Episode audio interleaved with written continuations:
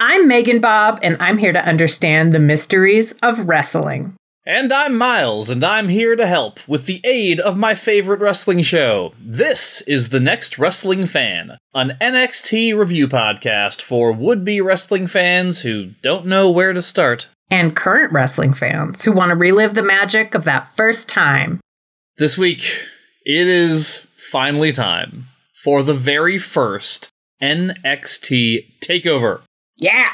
Which originally aired on May 29th, 2014, does the show that gave its name to every subsequent NXT live special live up to that legacy? That is a hard question to answer, which is why we brought some help in the form of Dan Mulkerin. That's right. If you want if you want insight as to the long-term effects that certain wrestling decisions Yes. have on other wrestling decisions, Yes. you come to me. Yes, we, we need to. We I need the abyss. I need to reach into the abyss that is your knowledge of wrestling history and pull out the answer. uh, you say the sweetest things about my knowledge base, Miles.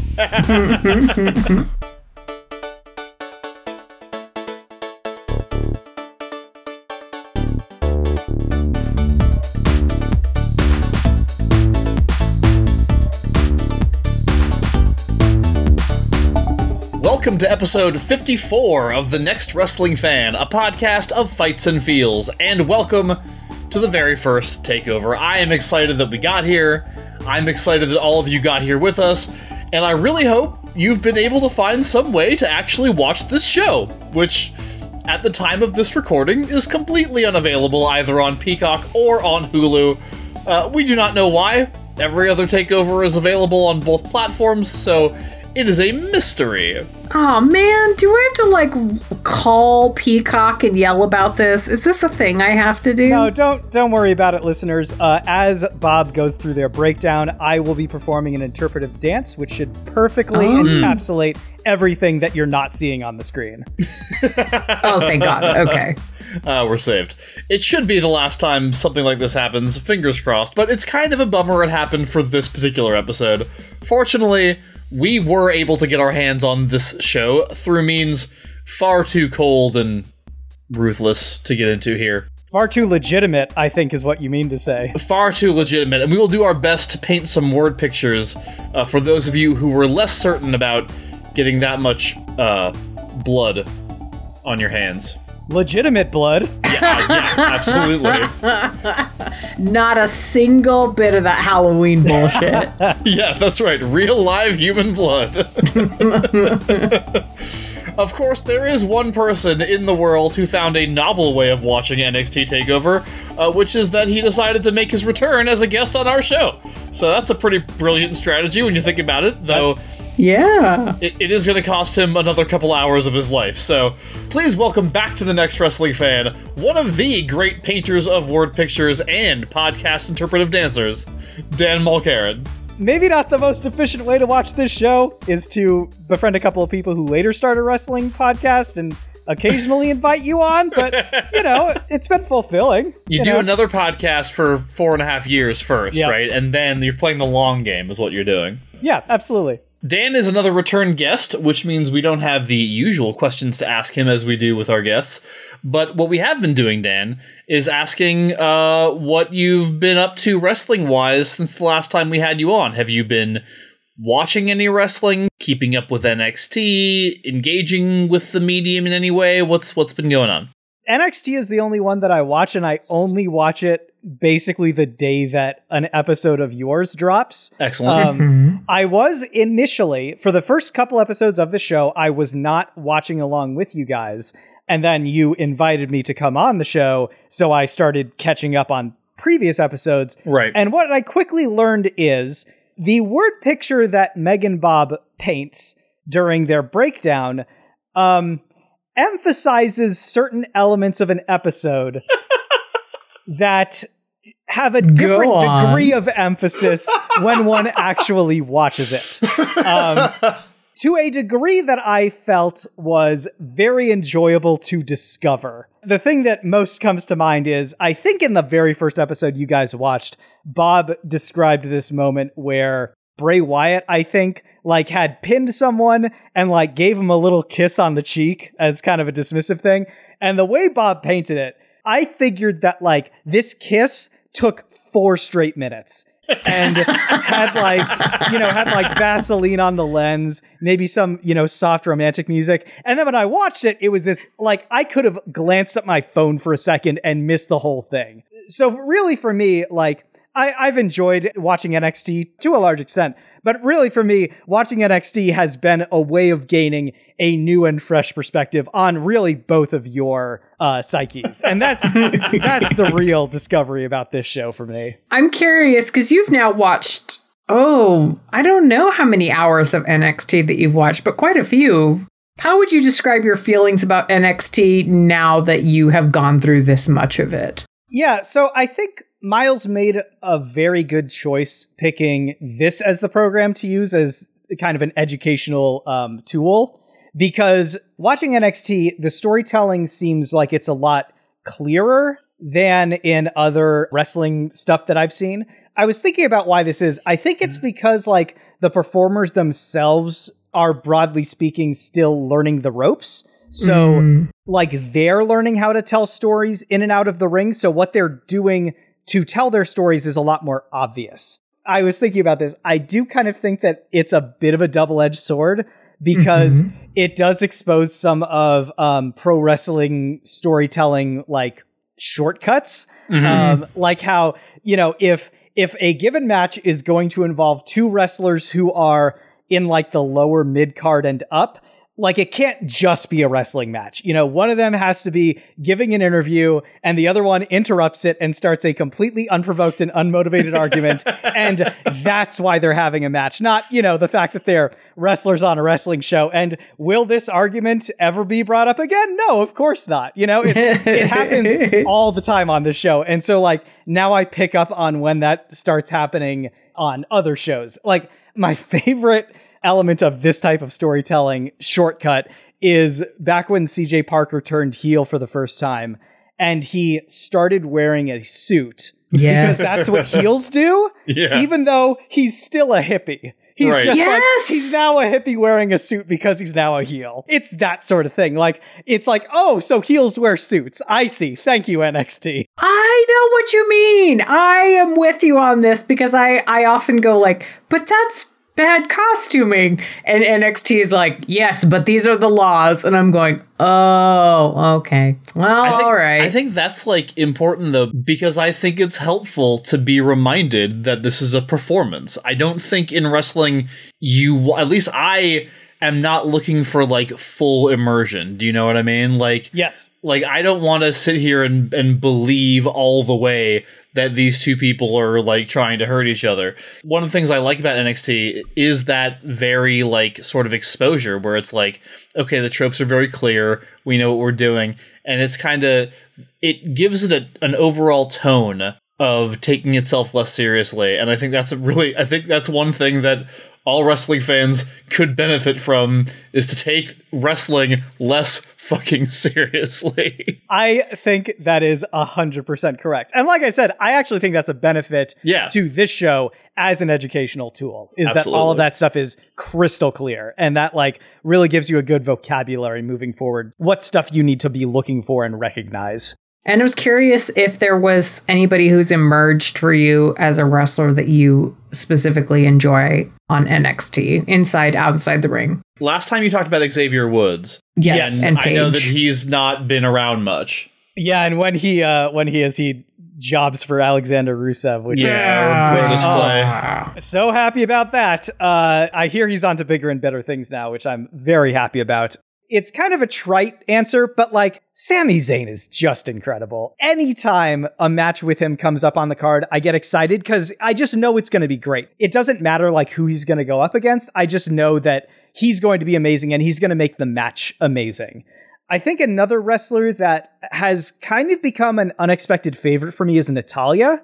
Uh, oh, yeah. like, I had heard the phrase technical wrestling before, but it wasn't until I saw my first Natalya match that I think I really understood what it looked like. Like mm. every move she does is razor sharp and just incredibly precise. It's like she stepped out of a wrestling textbook or something, you know? Yeah. Like Yeah. she has the platonic ideal of a suplex or an ankle lock or whatever. I found that really, really impressive. And I mean, like, I can't not love Aiden English. I, I, I don't. Yeah. I don't make the rules, man. He's a fucking drama major. You can't not love him. Yeah, absolutely. And he brings something so different to the show that the show desperately needs some of the time. I mean, the show could stand without him, but the show needs your batshit people doing batshit gimmicks. Like, it can't just be all earnest stuff. We don't get enough of him, frankly. And that's honestly the other great thing about NXT is that you can be more experimental with your characters because you're not having to worry about like what's going to play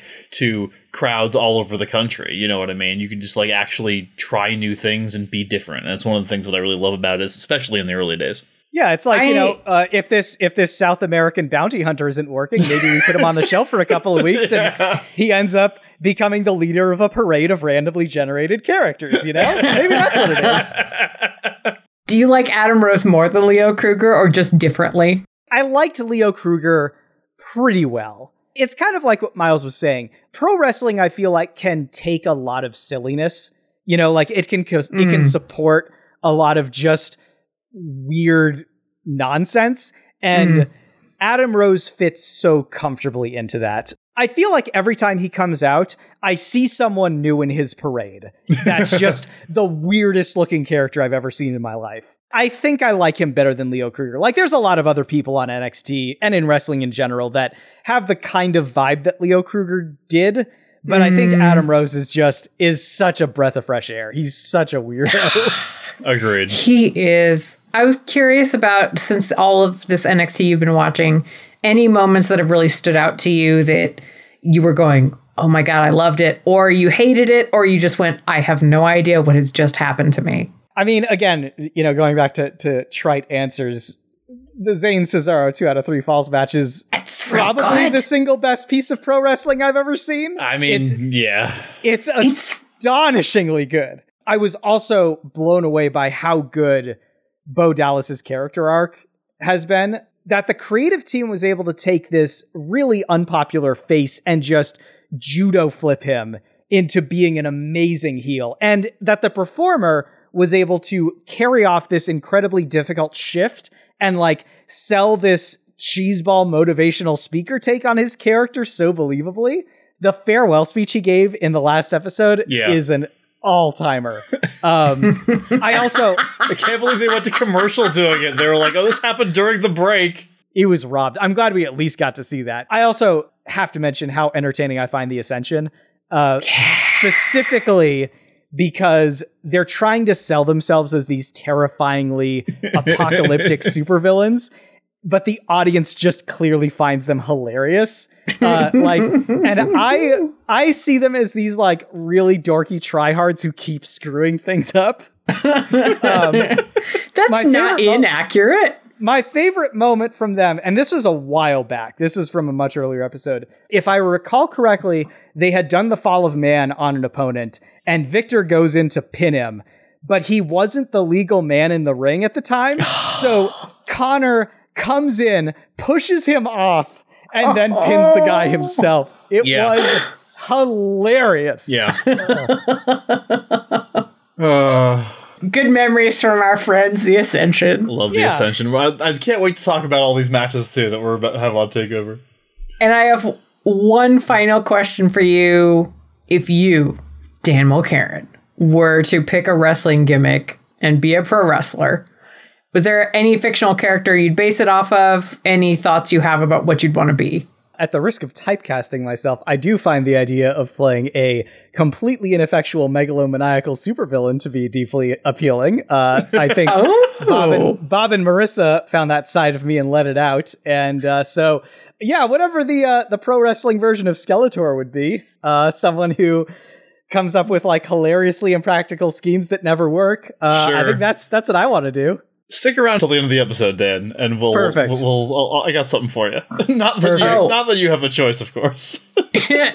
Well, in order to watch NXT Takeover, Dan had to make a great sacrifice, which in this case means he has to hang out with us for Bob's breakdown. and commiserate with us as we ring the bell for a couple of our friends here in NXT. What? Sorry, Bob, that's hmm. how it goes. He will also be forced into the pit of insanity that is the sights, sounds, and feels of pro wrestling, and he will then be pushed beyond sanity itself during a very special edition of Guess the Gimmick. Wrestling term of the week, as well as Bob's fanfic and the cheap pop quiz, will return in our next episode. But before we begin, we do have to get the answers to last episode's cheap pop quiz.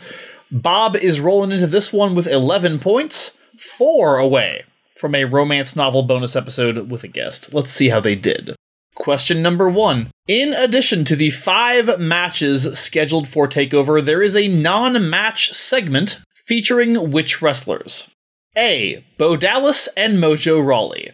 B. Rusev and Mojo Rawley. C. Rusev and CJ Parker. D. CJ Parker, Enzo Amore, and Big Cass. Or E. Bo Dallas, Enzo Amore, and Big Cass. Bob, you went with D. CJ Parker, Enzo, and Cass, uh, as I suspected you might, because that seems to be where the storytelling is leading. But that is not the correct answer. The correct answer is B. Rusev and Mojo Rawley. We will talk about that. I am. And what a segment it is. we will talk about Oh. that. Boy. Question number two. Which of the following wrestlers show up at TakeOver with new entrance music? Is it A. Charlotte? B. Charlotte and Sami Zayn?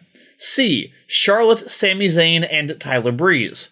D. Charlotte, Sami Zayn, Tyler Breeze, and Tyson Kidd? Or E. None of the above?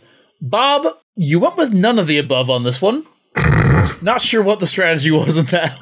Because I thought it was stupid to even include that answer. Miles, Why would I be nothing asking is the question? that's not there's nothing you could do that was too stupid for me. That's why we're in this together. I think Uh. we've just found that Bob has an irresistible attraction to the phrase of the above. I really do. Much to everybody's surprise, I did very well in the AP exams, but that's it. I'm gonna start calling you Bob of the Above. That has a really nice ring to it, actually. It certainly makes it sound like I have more of my shit together than I do, and I appreciate that. anyway, the correct answer was C. Charlotte, Sami Zayn, and Tyler Breeze. And question number three. Just like with Arrival, I asked Bob to predict the outcome of three matches at NXT TakeOver. In this case, we did the three main singles matches. So, who wins the matches between Neville and Kidd, Charlotte and Natalya, and Zayn and Breeze? Uh, I will not run through all the options. There were several of them that had letters attached to them, but suffice it to say, Bob selected Neville, Charlotte, and Breeze, and you were correct. wow. Well done. Bob. Well done. Thank Bob. you. Yeah, I was going back and listening to some older episodes, and my inability to narratively discern anything from anything else is like, oh, look, I did a thing. I discerned. Yes. I, I will say, you did better than I would have. oh, wow. And you also called Charlotte winning the women's title like super early, like right at the beginning of the tournament. You picked that, so that was pretty impressive. I thought. Aww. Well, uh, with all of that out of the way, with all that preamble concluded, I think it is now time to get into takeover with Bob's breakdown.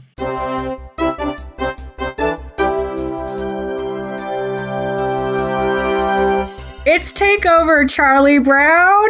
So, to kick off the action, uh, we get a match that is pure goofiness. Adam Rose versus Camacho. Rose and the Exotic Express dance to the ring from outside of the Ponzi scheme that is Full Sail University.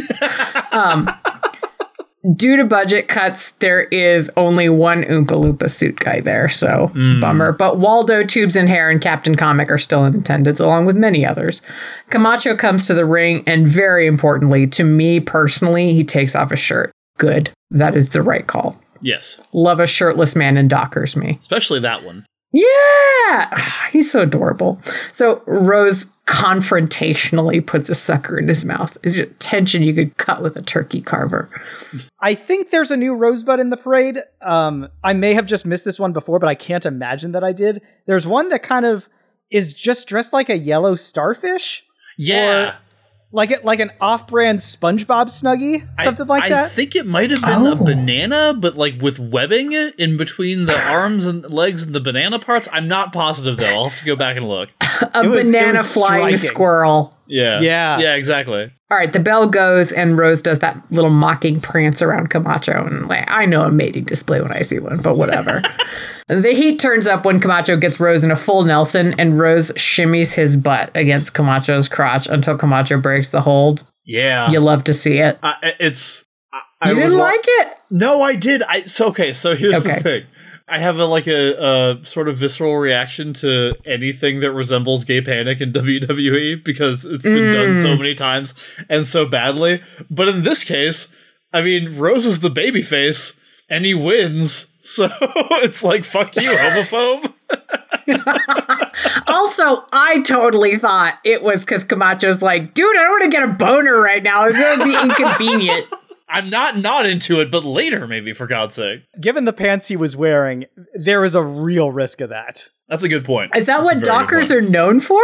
Uh, I mean, they serve as a dock for your penis. I don't know. That's what they print on the advertising. That's for sure. Yeah, they were originally called dickers, but then they had to change it. So Dockers don't get an erection. that's right.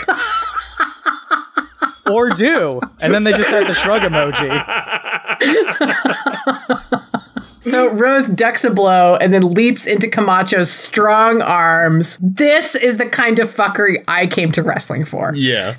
And then the wrestling starts for real, and it's pretty good. Camacho opens with a suplex that is tantamount to how you slam a freezer burnt bag of peas to the countertop. It's a real over the head scenario. Yeah, yeah, He yeah. just he like almost throws Adam Rose into the light rig with that Yeah. suplex. I didn't realize how incredibly strong he is until that moment. The one where he's got his arms butterflied. Yeah. Yes. The one where he's got his arms butterfly where he like throws him up. He goes so high. Like I've seen that move done before, but Yeah, I had concerns, but he got up afterwards, so it's obviously yeah, fine. no, he was fine. I'm sure he won't get CTE for like another 20 years or so. There's a lengthy eating an elbow hold worthy of Corey Graves, so the audience starts screaming, Party time! All the time! And Camacho does a sarcastic peck shimmy at the audience. Chef kiss. Then he does that big old leg drop on Rose. Rose bounces back, knocking Camacho around, getting him down the corner, leaving him open to the testicle torpedo. And then the party foul, which is a face bonk on the mat, but Yeah. sort of a it's a specially curated face bonking experience guided by the hands and shoulders of your opponents. And the party crew comes in to bear Adam Rose off stage now that he's won, and uh, Camacho just lays there in the ring like Patroclus felled in battle. it's kind Well of an said. aperitif of a match. It's like the shortest one we get. Yeah. Miles, was this the first one just because it's the most pump you up kind of vibe? I think it was the first one just because Adam Rose is really popular. Um, normally, this is the kind of match, like, in terms of, like, its hierarchy in the company and how short it was and everything, it's usually the match that would go on after the opener, I think. Um, Mhm. because like I would have more expected Sami and and Breeze to That's be what the I opener, thought. but you know whatever they they did it a different way. I think it's just because everybody loves Rose and they figured they could save the longer matches for later because Rose. The purpose of the opener is to get the crowd excited, which is why you typically want a good match in there. But Rose is going to get people excited no matter what he does. So send him out there for five minutes, we'll be fine. I know. I'm kind of glad it wasn't long. Yeah, It also, I think, had the added benefit of because you know Rose and the Rosebuds like kind of entered from the outside of the building this time, Mm. which which kind of like set the stage a little bit. Like it felt like we were entering Arrival along with them. So or Takeover, entering the called. entering the world of Takeover. Yeah. Yeah, yeah, yeah. So yeah, I thought I, you know it was uh, in terms of stagecraft, I guess you know it was thematically appropriate. Right. yeah, you're right. I wasn't paying attention to how the camera was operating and like turning us into a rosebud by following Mm. like that, I but like that. it's true. Package! So, our main character, Sami Zayn, is telling us about how this person, you know, pursuing his dream of being a pro wrestler is kind of all Sami Zayn is. And he doesn't believe it's all about looks, unlike Tyler Breeze, but he's fairly careful to say, you know, look, we're just fundamentally very different people. The end. Yeah. So, Dan, Miles has followed Sami Zayn for years. You and I have only had him in our lives for, what, I don't know, a year and a half. You are a trained, licensed, practicing actor, and you know a whole bunch about the craft side of things. So, I was wondering if you had any thoughts about the growth of Zayn's character or what kind of acting choices he's making, because he's so good. I mean, he's hands down the best actor at NXT at this point, both in the ring and definitely uh, out of the ring. Yeah. I was thinking about this. I think there's probably two things at work with uh, with Sami Zayn. Um, for one thing, he's one of really only like a handful of performers at NXT that actually like arrived with a reputation and a character already formed from what I understand. You know, like the, the mm-hmm. audience knows him from his previous non WWE work, hence the whole Olay chant. So I, I feel like the character that he's playing is essentially himself. So to an extent, he's not really stretching that much. You know, it's not like he's mm-hmm. trying to act and do a Zoolander impression at the same time or anything like that. Um, but I think the thing that like really knocks him into another level is when he is performing, he's actually like listening to the person that he's talking to. Mm. Um, you know, every other wrestler on NXT pretty much is playing like just playing an emotion or a character trait and it makes them look like cartoon characters basically like when um when Brodus Clay was feuding with Adrian Neville you could tell that the performer was saying I am a character who is angry. I'm going to be angry in my performance, you know? So like his acting started and ended with himself and with the emotion that he wanted to convey. So, like, he would have given the exact same performance no matter where he was or who he was acting with, because that stuff doesn't matter. You know, it's just about him. Um, mm. I think Zayn's acting is a lot more focused on the person that he's acting with. Um, even if that that person is like an interviewer or the audience. So like he puts his attention on this other person and he says something to them in an effort to like get something from them, you know, and then he watches how they react to it and then he reacts to their reaction. And that that's like that's actually good acting, you know, you don't you don't come in and pretend to be angry or sad or whatever. Like you come in wanting something from the other person and the way that they respond will naturally lead you to an emotional reaction that is believable and natural. Mm. Awesome. And by the way, Tyler Breeze has entered the building. So yes, that's yes. Mm-hmm. Just want to put that out there. Yes. Match two.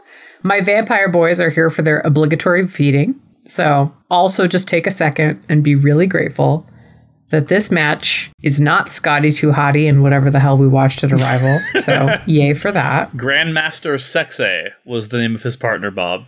Yep. S E X A Y. AY.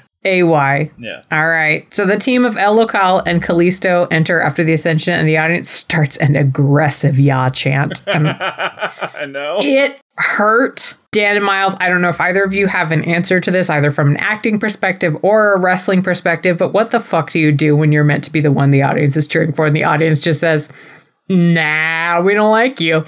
What do you do? I mean, just give up. Just act like it's happening, even though it's not. What I think you should do is a thing that has been done in the past, which is that you look over at the people you're wrestling, you lock eyes with them, you realize mutually what's happening, and you decide that for this match you are playing the villains and they are playing the baby faces, and you wrestle it that way. Yeah, I, I kind of think that's the smart way of doing it. Like, I think uh, the the good way of acting is if you're in a scene and like something unexpected happens, like you don't ignore it and, you know, pretend like it didn't happen. Like, you know, you engage with it in character. Like if a picture falls off the wall and it wasn't supposed to, you don't pretend that it didn't happen. You like go over and you fix it in character.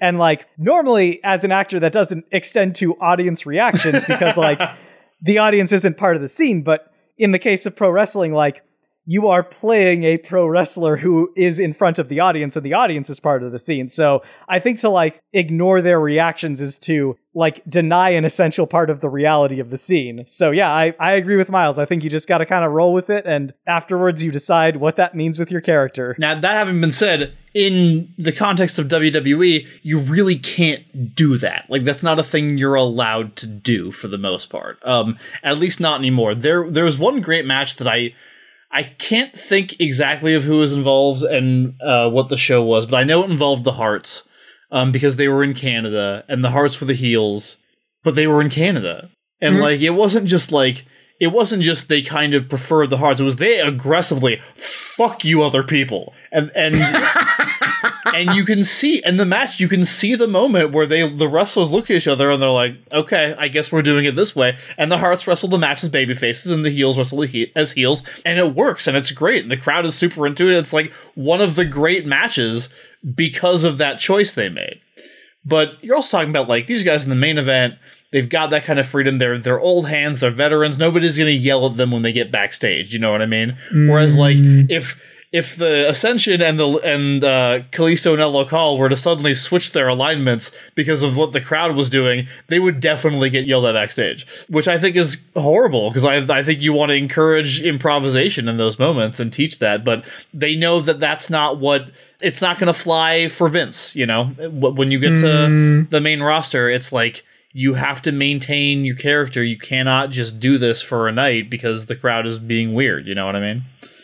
Can I say, taking a step back, um, I will never not find it hilarious that uh, the Ascension's current entrance includes them literally ascending into frame. Um, yeah, buddy. Because because what that involves is like I now have the mental image of them like crab walking into place, just just under the camera's eyesight. Um, and that man, that to me makes the match. Like I don't need to see anything else at that point. uh, well, I, you kind of got your wish. Not a lot to see here. The bell goes, and the Ascension rushes the luchadors, who respond with stereo head scissors. Ricardo Rodriguez, El Local, um, has been named in the speaking out movement, so boo to him. But more importantly, boo to the fact that, oh my god, his shit suffers by comparison to Kalisto. I uh, maybe he was never very good, but there are some really brutal moments. We're going to get into that. Yeah. Um, yeah.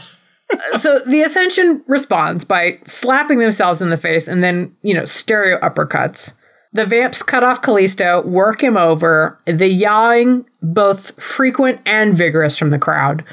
Viktor strings Kalisto up in the tree of woe and Konnor kicks him like he's trying to beat a dirty rug and doesn't have a tennis racket handy. Viktor tags back in and pulls Kalisto up only to slap him to the mat.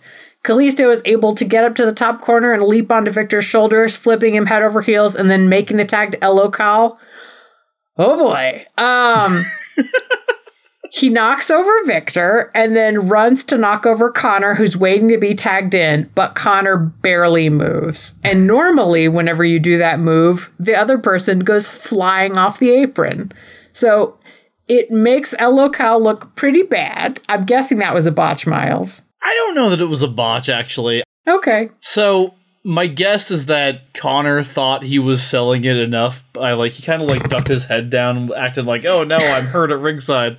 Um, but you know, I don't. He he definitely could have sold it more. That's for sure. I, it's less of a botch and more of a choice being made by him. I am wondering if like it's possible that he just didn't think that Local had hit him hard enough, and so like since he didn't feel that much of an impact, he didn't want to like go flying off the ring because then he'd look yeah. Stupid. You know what I mean? Mm, true. So that's my okay. that's my thought about that. But uh, but you're you're not wrong for pointing it out. And then the moment that made me viscerally cringe and is also a prime reason why I do live theater, but rarely.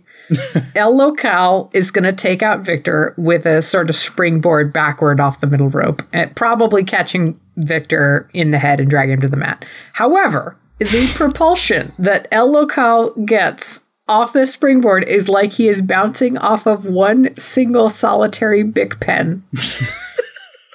he barely brushes Viktor, who dutifully collapses yeah, to the mat as though it. it was a mortal blow. El Local's moonsault onto Viktor does go better, and he gets, you know, a single pin attempt that's broken up by Konnor, and then that's broken up by Kalisto. But the writing is on the wall. El Local is knocked down by Viktor, stands up, and it's the fall of man. One, two, three. Konnor and Viktor retain. I do want to take a second and say, it's just because I gotta get it out of my system. Yeah, yeah, yeah. uh. Miles, I uh, I noticed you didn't put uh, the outcome of this match on the cheap pop quiz uh, for the previous episode. That's that's interesting. I did you, um, not. Um, okay, I almost did because I was going to do originally the three championship matches, and then I was like, well, that one's too easy. yep, yep.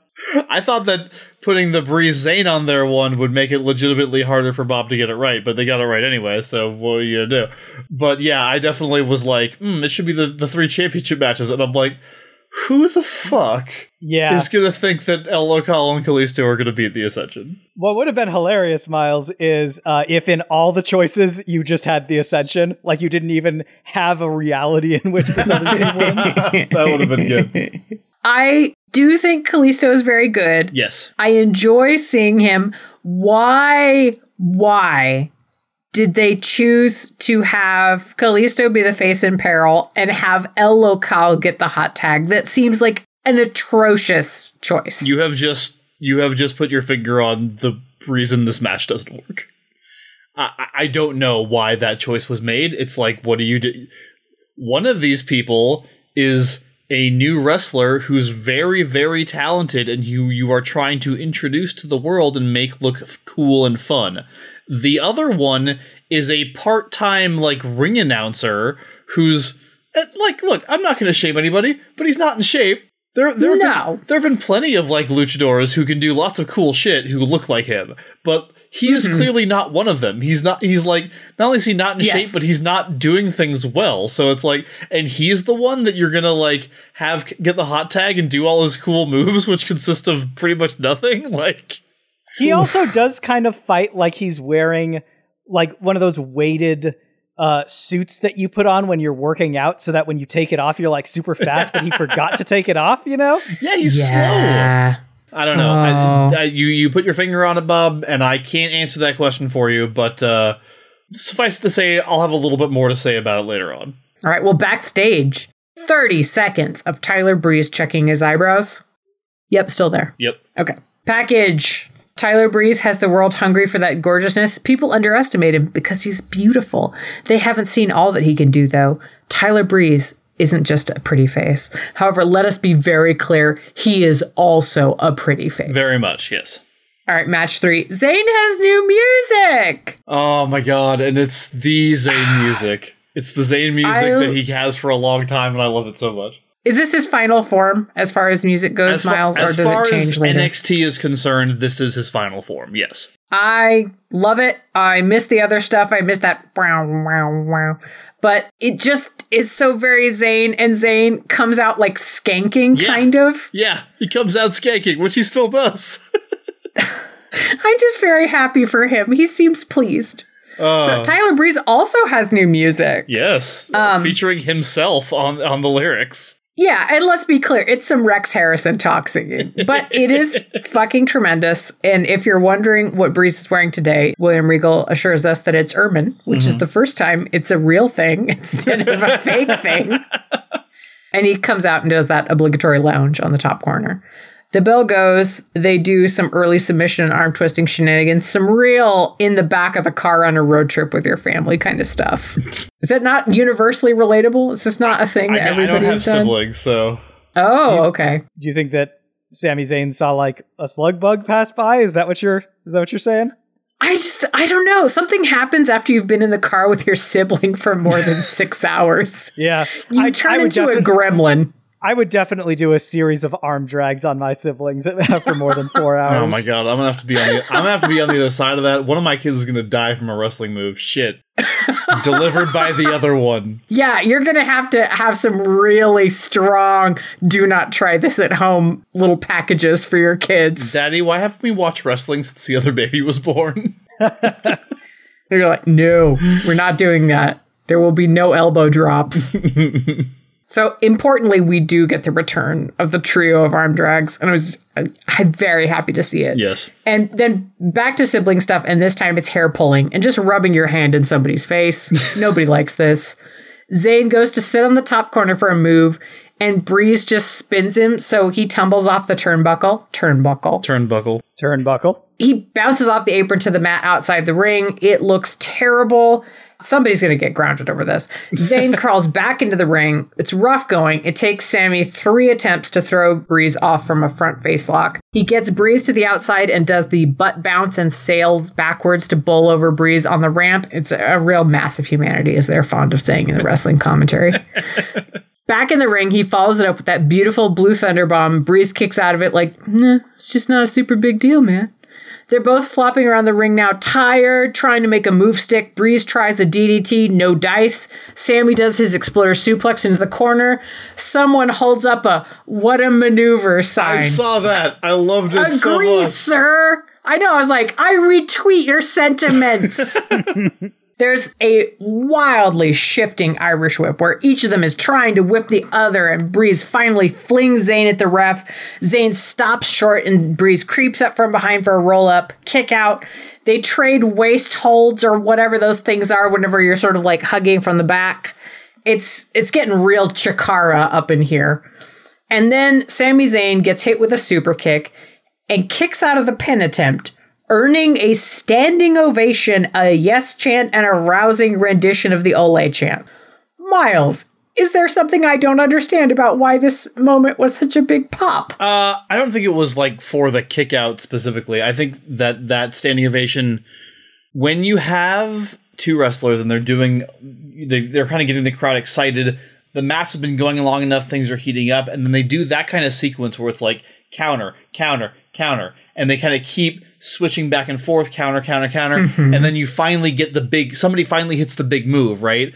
And they go for a pin, and there's a kick out. At that point, there's just kind of a natural sort of pause in the match because this mm. long sequence has just happened that was very exciting and the person who just kicked out like just kicked out but they're still down and the person who just hit them with something can't believe they've kicked out and so you notice breeze kind of going like what or whatever and so i think the crowd at that point just saw an opportunity to kind of express how they were feeling about the match so far you know what i mean it was a really fun sequence and very exciting and back and forth. And the overall sense of what's going on is what provoked that kind of chant. And then I think the Olay thing, they start chanting Olay because now we're done with that, and now it's time to root for Sami to get up, right? I also do feel like that sequence could have been the end of the match, like, and it- and it would have felt fine. And I think for there to be a kick out right there, like they're saying, guess what? There's more. Yeah. And this isn't the best part yet. Exactly. You know, and exactly. and I think that that's that's exciting for a crowd when like when you're already hyped up over how good it is to be like, oh no, we're not we're not at the climax yet. Then you're like, oh shit, you know. Yeah. I, I feel like that was kind of the energy I was getting off of that. Yeah, I absolutely. want, okay, sorry. I just had this thought of like, what if porn did that? what if like there was a moment there was I don't know what the fucking equivalent would be. It's a kick out in porn, and then they're like, "You haven't seen anything yet. It's gonna get bad shit.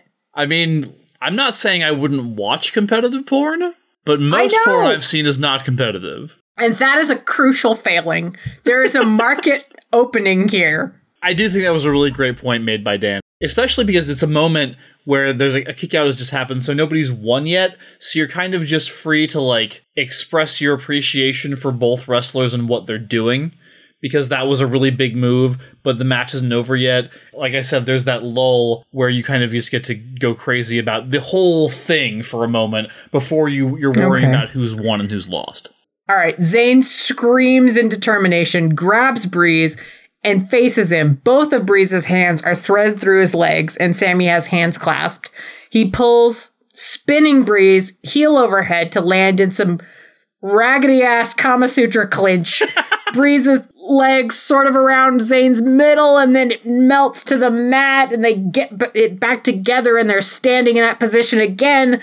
Zayn gets his arm over Breeze's neck and throws Breeze up to pinwheel, and then land back first to the mat. It looks scary as hell, and Breeze kicks out.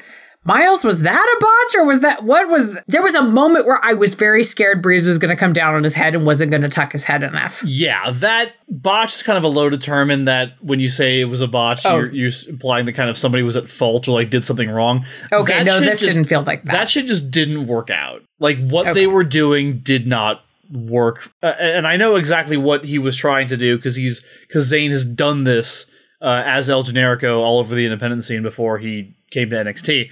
But basically, when he flipped Breeze over into the what was it, the Kama Sutra uh, clinch, Clinch. yeah.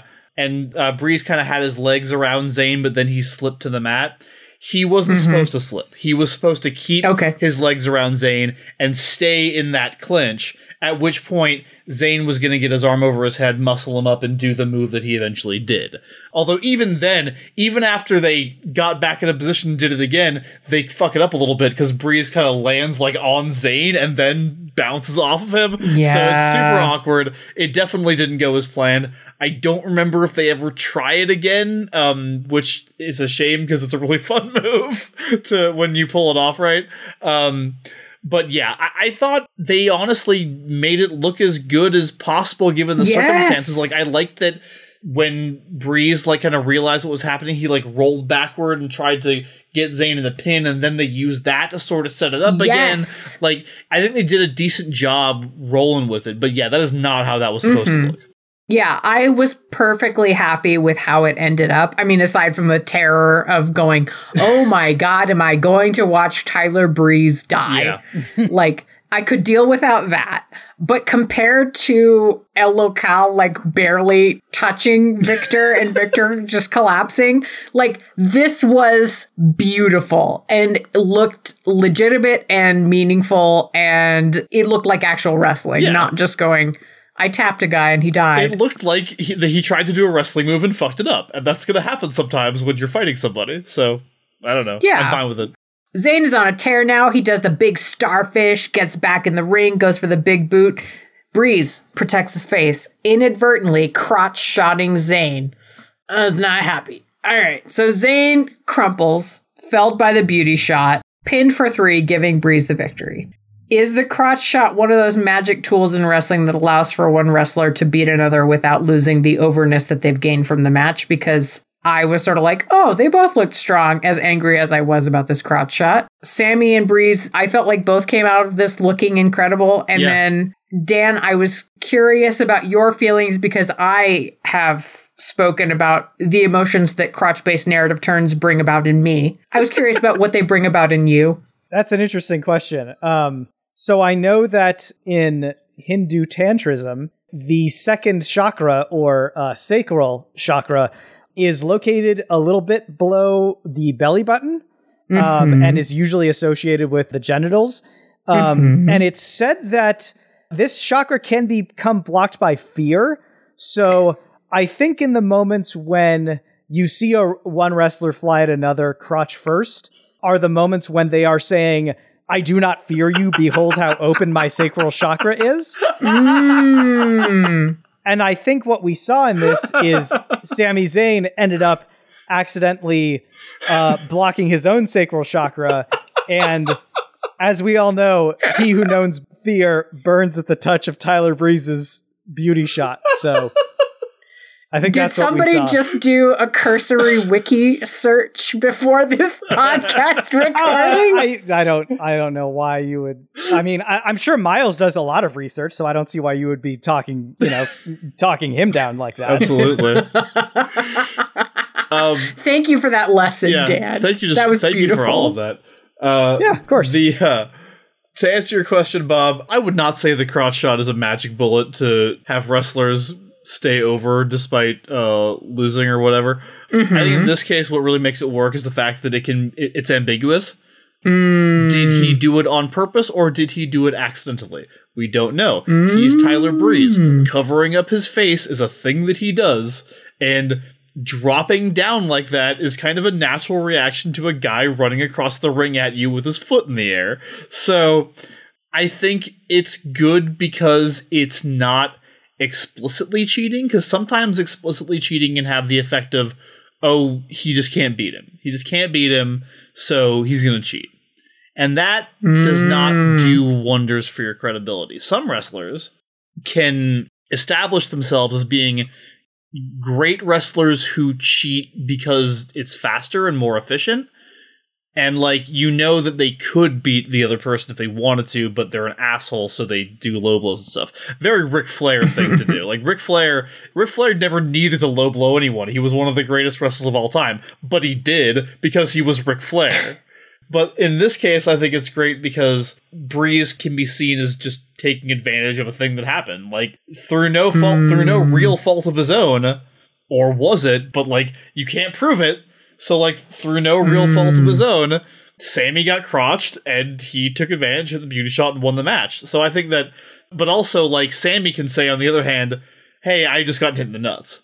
You know what I mean? And if that hadn't happened, then maybe I win the match. So the specific way it's being used in this case is what does wonders for both guys, I think.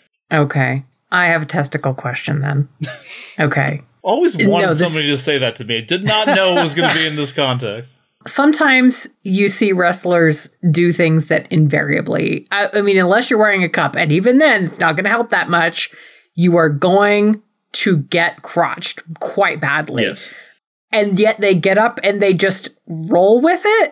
Now, either all teen comedies have vastly overestimated for me what it is like to be hit in the junk, or wrestlers are superhumanly strong and can just go like, eh, I can walk it off. I mean, I th- which of these is it? I know. I think usually in wrestling, if you get hit in the crotch, like it's treated as kind of a big deal. Like there's a reason that a lot of the times you get hit in the crotch and then the match ends almost immediately thereafter. you know what I mean? Like, like you don't go on to do several big moves after that. I mean, maybe some people do, but I but I would say that like that's. I would say that most wrestling a crotch shot is treated as kind of a big deal. It's treated as a move that could potentially like put you away. You know what I mean?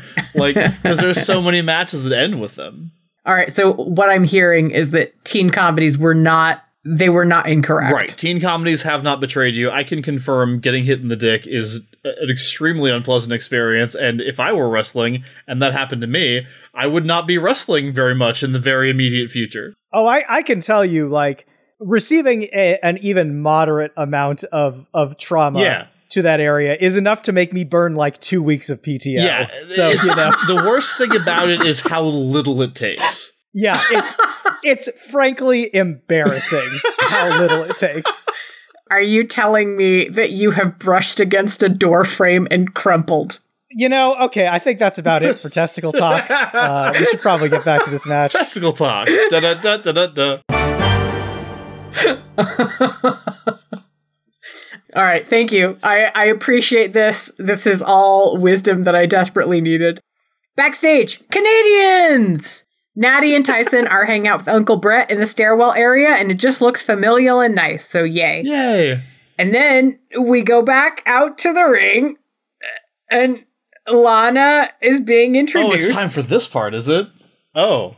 okay, she comes out and twirls a lot so we can appreciate how hot she is, including how hot her butt is Mhm.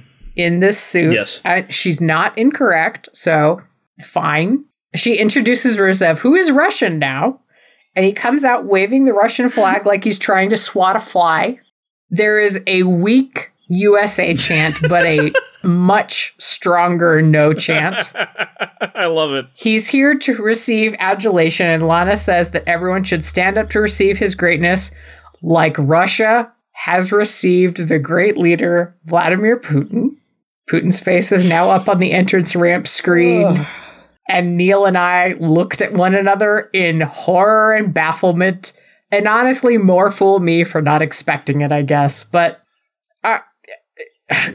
thoughts now, thoughts after Mojo Rawley. I there's a lot to unpack here. So, this is what they've been doing on the main roster. Putting up pictures of Vladimir Putin and waving a Russian flag. That's correct. Um, Oh, okay. I thought maybe that was a weird thing to suppose, but I Nope, okay. Nope, that is correct. Um, this is a. I'm, I'm going to just re- read you quickly this op ed from uh, February 2014. It's Okay. called American Media Salivates as the Cold War Resurfaces in Ukraine. Vitality, intelligence, brute force, proclaims Lana, the beautiful blonde with the sexy Russian accent, as the camera zooms out to reveal the hulking, muscle bound giant by her side. He is the super athlete, Alexander Rusev. Rusev, the Bulgarian brute, utters a string of ominous sounding words in a foreign tongue. A graphic appears with his name spelled out in Cyrillic characters, beside an image of the Bulgarian flag. Despite the assurances of World Wrestling Entertainment that Rusev hails from Bulgaria, this video package evokes a too familiar message. The Russians are coming. Hmm. It's a message that has been circulating since January when the former Soviet nation of Ukraine started coming apart at the seams. The crisis in the Ukraine began for economic reasons as public protest erupted over President Viktor Yanukovych's decision to accept financial aid from Russia instead of the European Union. Since then, mm-hmm. the situation has escalated at a rate that can be accurately described as exponential. Police began attacking protesters, after which protests quickly turned into riots. The anti government opposition refused all attempts to negotiate, Yanukovych fled the country for Russia, and opposition leaders assumed power. Now it appears that Russian forces have invaded the Crimea, an autonomous part of eastern Ukraine, an act the new Ukrainian government calls a declaration of war. All of this adds up to a very simple media narrative. The plucky Ukrainians are rising up in peaceful democratic fashion against a corrupt dictator seeking to ally their nation with Vladimir Putin's Russia.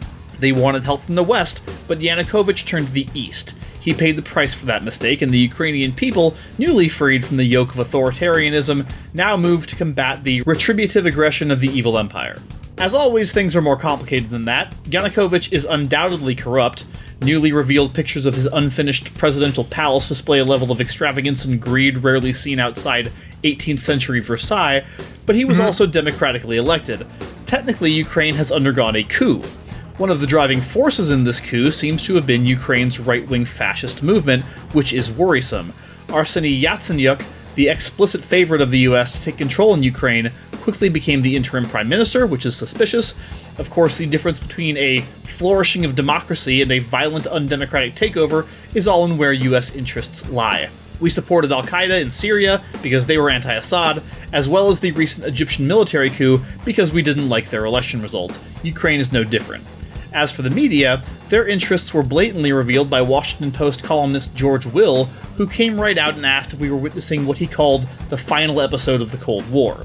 That's clearly where the media wants this to go. Putin is the perfect villain, and his demonization has been heavily increased during the Olympic Games in Sochi. Between his disdain for human rights, his alliance with China, and his granting asylum to Edward Snowden, it's easy and profitable to build a new Cold War around Putin with a divided Ukraine as the battleground. Except unfortunately, the Cold War never really went away. The US has spent the 25 years since the fall of the Berlin Wall expanding NATO until it brushes against the borders of Russia and bringing one Eastern European nation after another under Western influence. Putin has good reason to feel threatened, and as a reaction, invasion was painfully predictable. Last Thursday, Alexander Rusev used a submission hold once known as the camel clutch. It was used in the 1980s by the villainous Iron Sheik, and again in the mid 2000s by the fiendish Muhammad Hassan. The Sheik and Hassan were pop culture reactions to anti Arab sentiment in their respective time periods, but that sentiment, like the War on Terror itself, was just a stopgap, a fill in conflict that let us catch our breath and gather resources in preparation for the main event.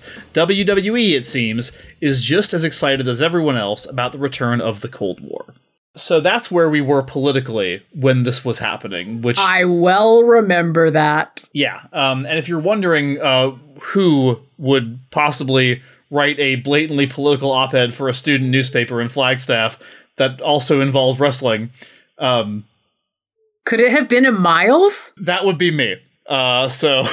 oh my god. You just quoted yourself on your own fucking podcast. Look, it was very well written and I appreciate your sentiments and I appreciate the context because I think the extent to which wrestling is a reaction and a creation of culture yeah. is interesting. I just think it's important to remember where we were at the beginning of 2014. Oh, yeah. When we talk about this thing that Rusev and Lana are doing, because it is very much a direct response to what's happening globally on the world stage. Hmm. Sorry for the fucking brief political science lesson. oh, man. Well, it's always nice to get an apology for one of those. Normally we don't. All right. Dan, do you have any thoughts? Uh, I was just wondering when you were going to get to the dissertation, but no, that's fine. That's fine. no, actually, here's the thing. Under this entire segment, I have one note, and that is Miles, what the hell? So I, I feel like you've at least addressed that part. Yes, thank you. Yeah. I feel like the what part has been addressed. I feel sure. like the hell part remains unresolved, other than this is how WWE processes the world is like Yeah. What if a And we strong haven't man, even, though? We haven't even gotten to the most head scratching part of it, in my opinion. All right, so continue, Bob. I'm sorry. Okay, Rusev is out there. Will no one stand up against this obviously foreign man? One man will.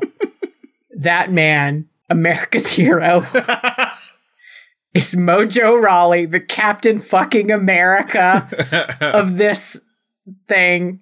He comes out with an American flag. He is not better at waving it than Rusev is. Nobody in wrestling can wave flags, and it's fucking No. hilarious. It's like a historical artifact of the wrestling industry that nobody knows how to wave a flag.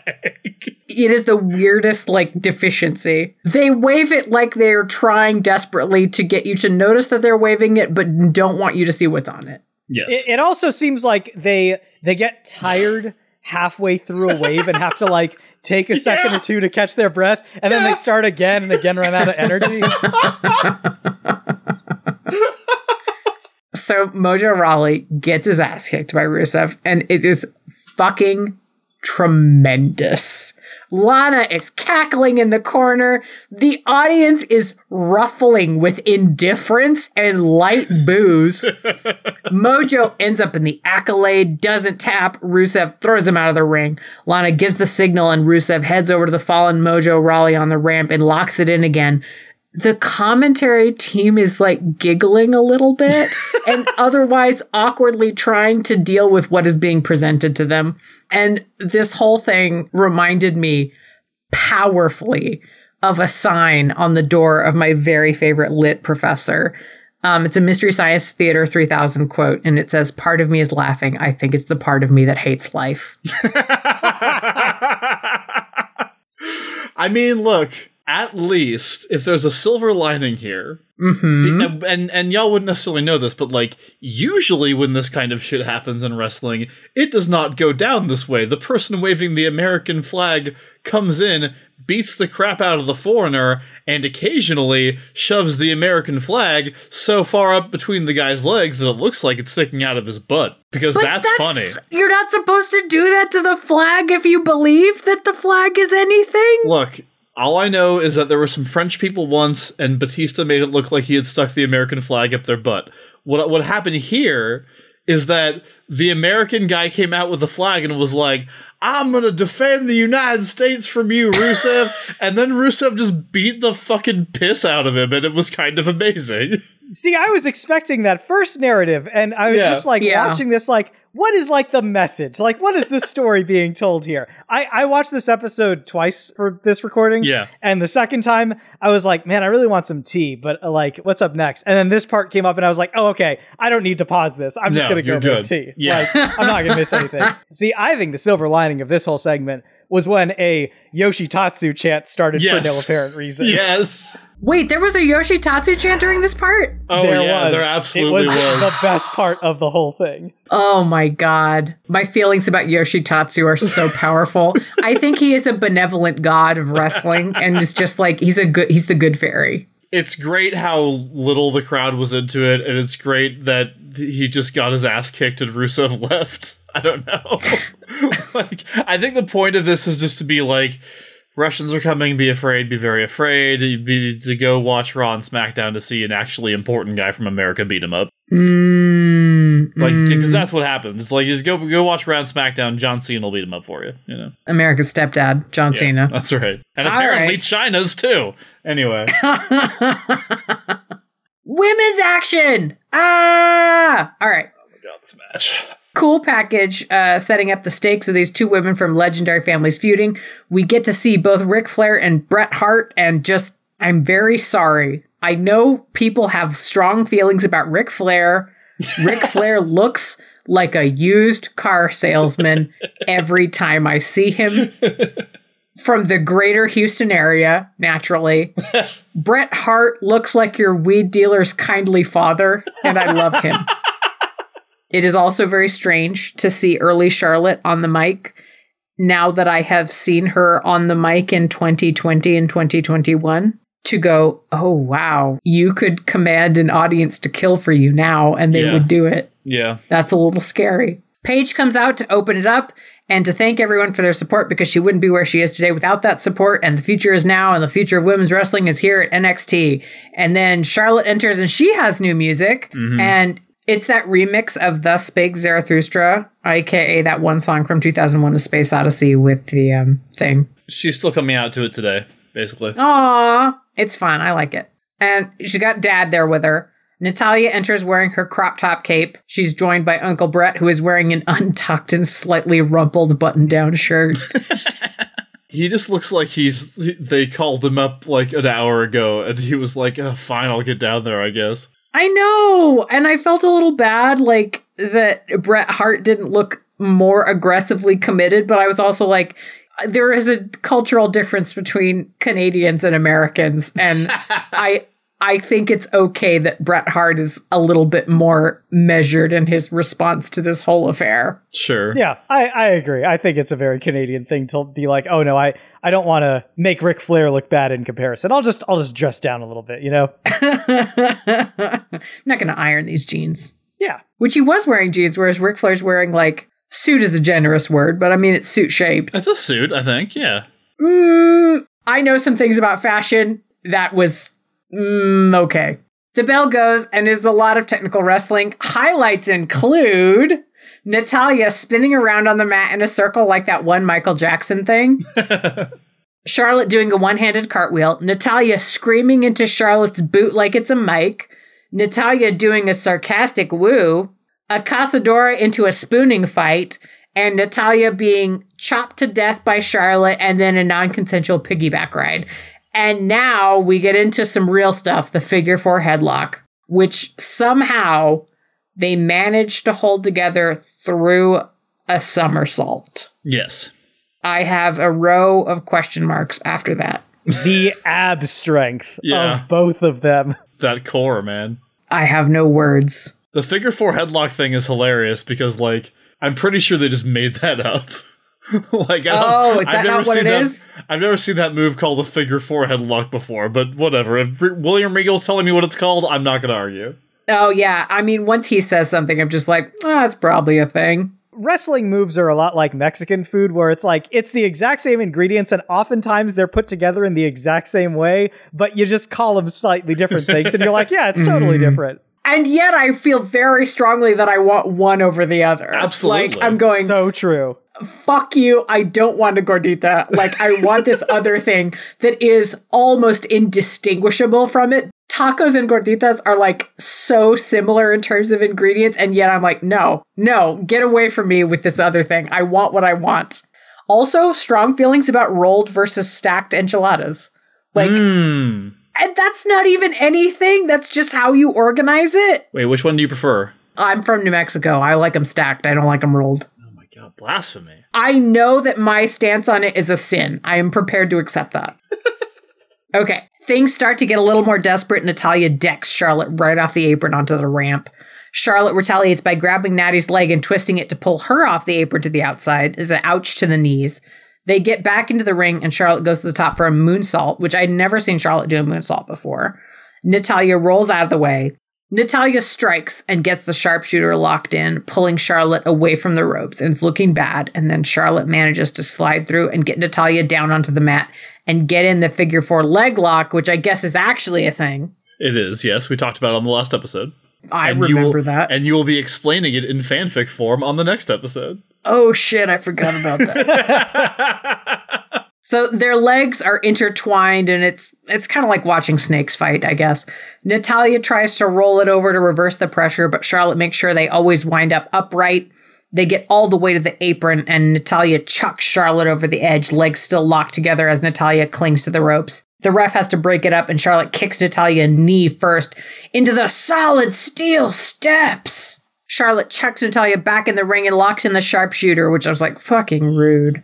Natalya curls in and somersaults, dragging Charlotte along to land back first to the mat. Natalya tries a move, but Charlotte kicks her off, and while Natalya's on her knees, trying to gather herself, Charlotte does her cutter, bow down to the queen.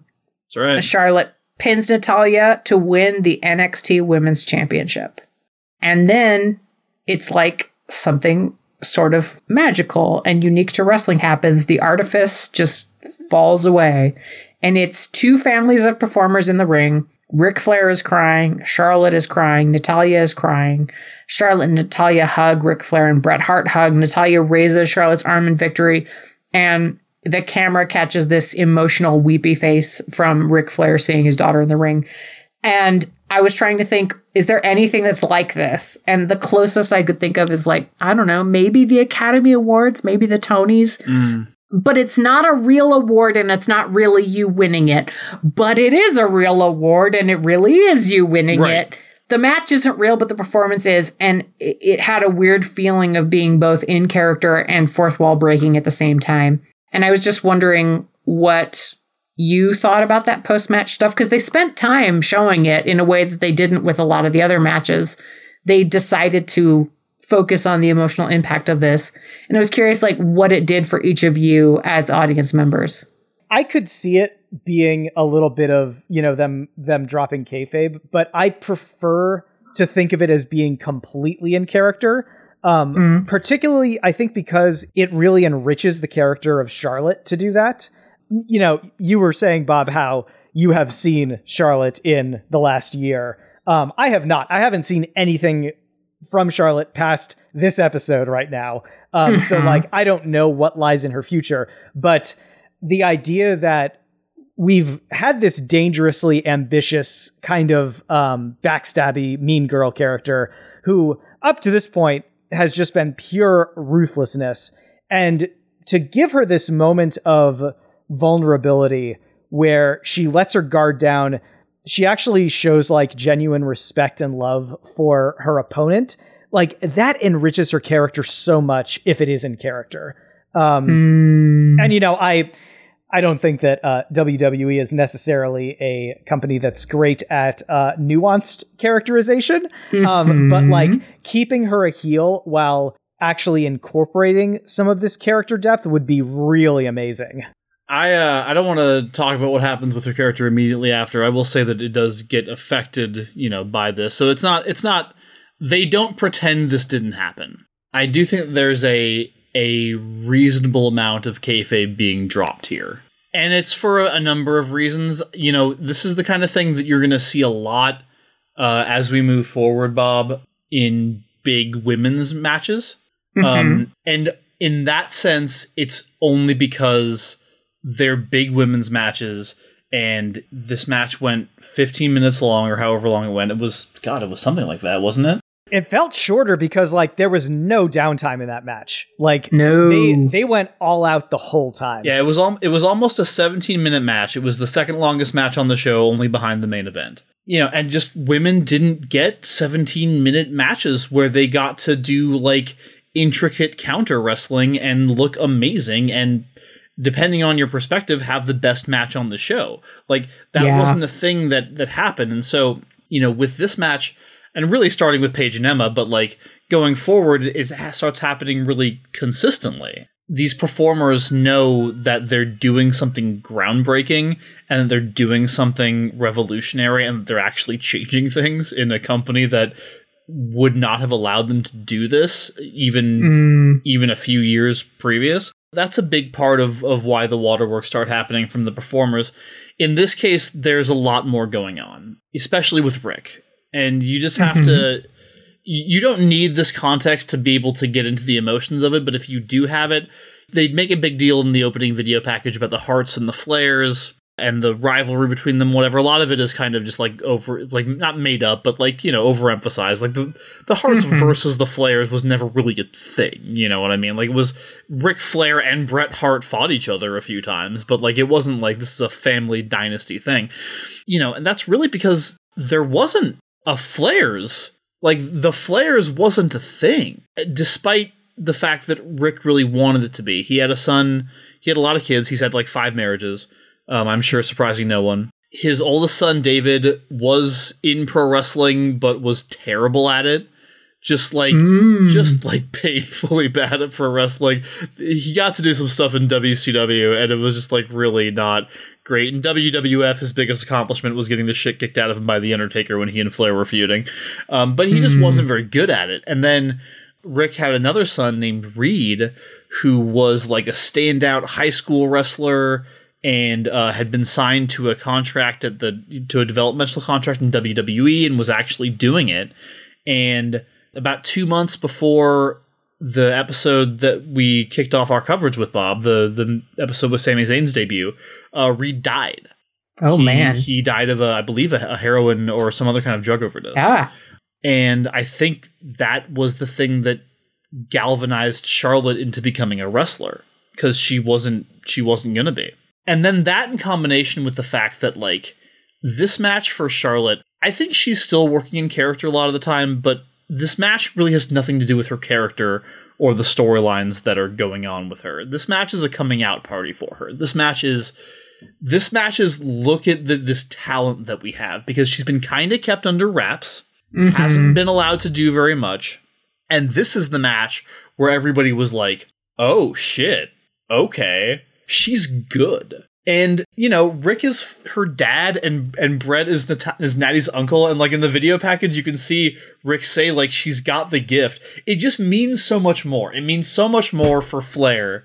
The Hart family's a thing. There's tons of Harts in wrestling, and Natty had been there for years anyway. Natty's already had her. She's been Divas champion. Like she might not have had a match as good as this in WWE, but like she's been around. Like this does not mean as much to Bret or to Hmm. Natalya, you know, and it wouldn't mean as much if she had won as it does to to Charlotte with Ric Flair. Like the fact that she's won this match, she's been crowned NXT champion, and they have unveiled her and said, "Look at this secretly amazing wrestler that's now our champion." And she is a success, and she has continued to be a success, and it just means so much to him. And you can see uh, over the course of the match, Ric's involved. Ric is reacting to everything. He's taking off his jacket and throwing it like he's really, really animated. And Bret's just kind of sitting there watching. And so, Bret Hart looked away for the ending. Like he just walked away slightly. so this is all a long way of saying there's a lot going on with the emotions in this match. But I think that specifically is why you're seeing Ric is crying because one of his children has finally fucking succeeded in the wrestling industry, which is what he always wanted. And in the process, whoops, she revolutionized WWE's gender politics. Like, you know, so it's pretty it's pretty cool in a lot of different ways. Miles, you mentioned that from a certain perspective, you know, this is kind of the the best match of the whole episode. Yeah. I will say that is the correct perspective. Yes. This was by far the best match. Oh yeah. I think I think, you know, Sami and Tyler was really good too, but I would definitely give it to this match. Absolutely. Well, we do have one more match left, and it is the main event. We do get a package first. It's about Adrian Neville, and the story here is that he's great. Bottom line. No, Adrian Neville didn't say that, but I mean that's the takeaway. He's great.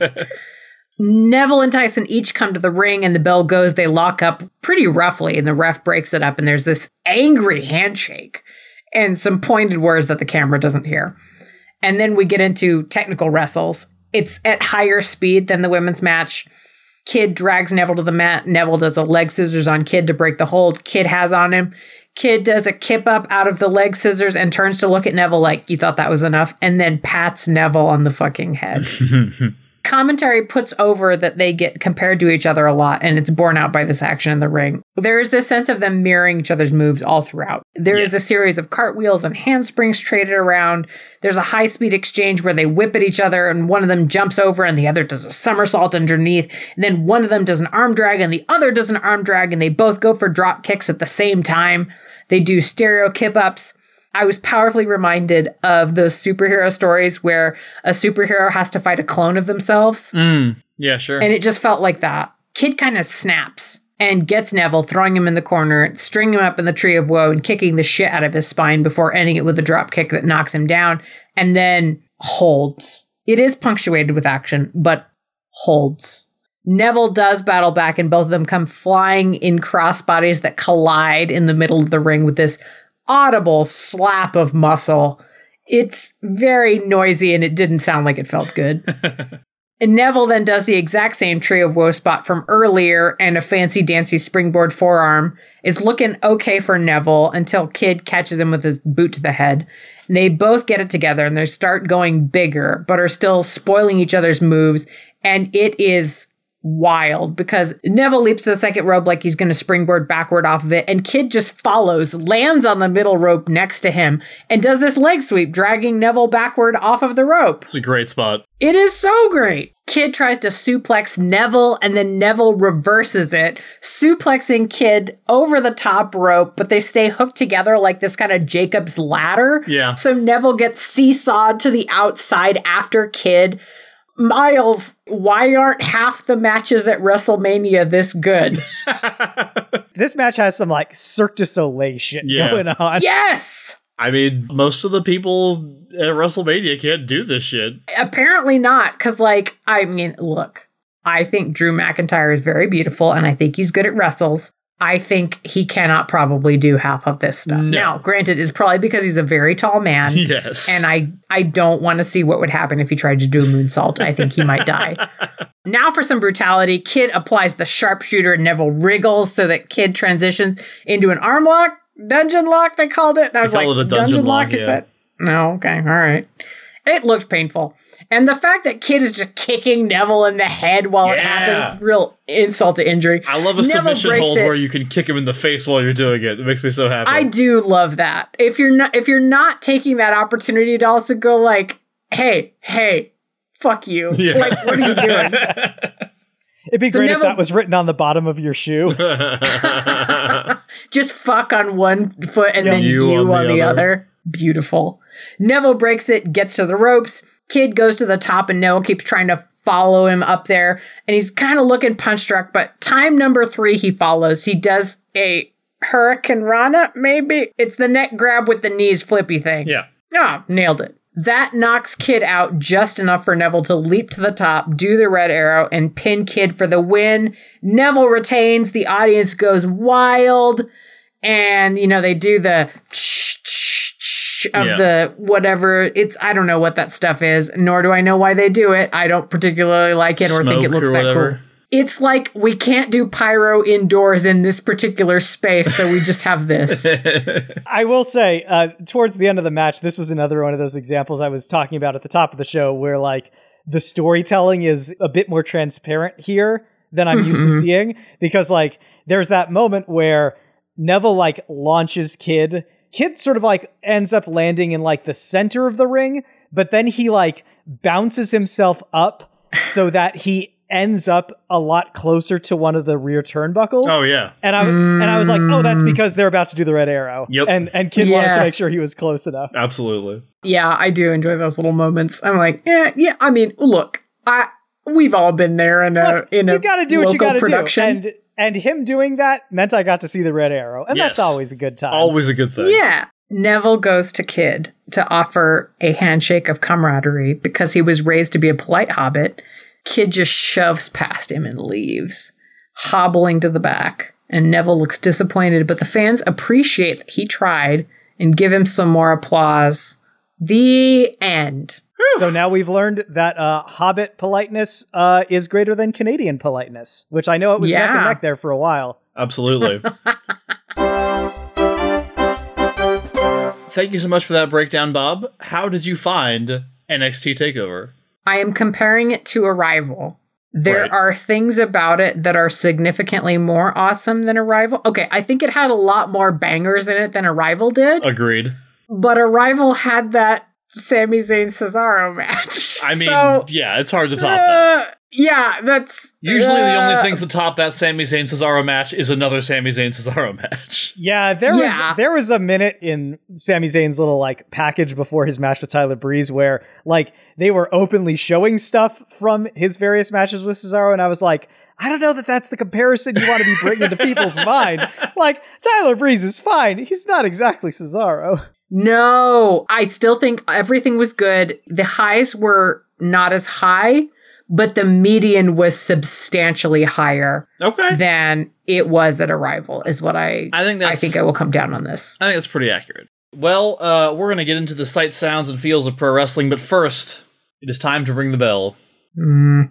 Now, there's two of these today, Bob, and uh, one of them uh, is going to be significantly more tragic than the other. Mm. Uh, so, first of all, we are ringing the bell for El Local. Ah, Uh huh. Uh, Okay. This is the final NXT match for El Local, and indeed his final match in WWE. Period, as he was released from the company about a month after this. And what's cool about it, and I'm just going to spoil one thing from the immediate future of NXT real quick, is that he's going to get replaced in this tag team with Kalisto so thoroughly and completely that nobody ever remembers he was even here. Oh, Oh, music to my ears. So we never have to talk about him again, which is great because he's allegedly a predator and also because he kind of sucks at wrestling. Yeah. He still pops up on the independent scene occasionally, but never anywhere important. He didn't really do anything with his career post NXT, so He's yeah. not at Impact, is what you're saying. Bye. no, he's not at Impact. And uh, secondly, we are also ringing the bell for Camacho.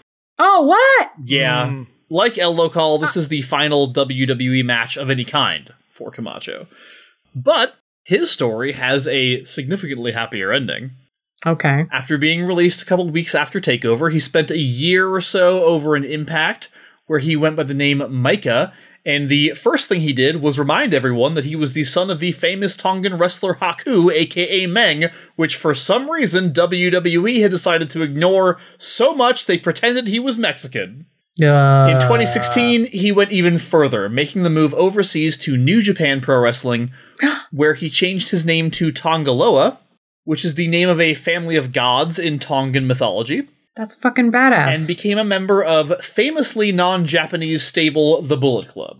ah. And he teamed up with his cousin and adopted brother, Tama Tonga, to create the Guerrillas of Destiny tag team. Guerrillas, as in the soldiers, not the apes. All right. Man, I was so fucking hyped for these Destiny apes. I know.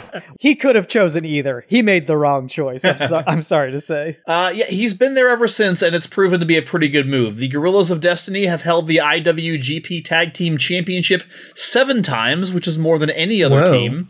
Uh, in terms of combined number of days as champion across all reigns, they are currently in third place all time with 749 days as champs, though that number is only going up because they are the reigning champions as we record this. Uh, they're also three time never open weight six man tag team champions, twice with Bad Luck Fale and once with Taiji Ishimori, and they at one point held the IWGP Tag Team Championship and the Ring of Honor Tag Team Championship at the same time. It is safe to say that of all the people we will ever ring the bell for, because they're leaving the company rather than just going to the main roster, nobody has achieved more post WWE success than Camacho. Fuck yeah. So That's awesome. yeah, Tongalo is great. Sad to see him go, but if you want to see more of him, go check out New Japan. If you're okay with with your wrestling without any women in it, go check out New Japan. They do good things. Well, it is now time for the sights, sounds, and feels of pro wrestling.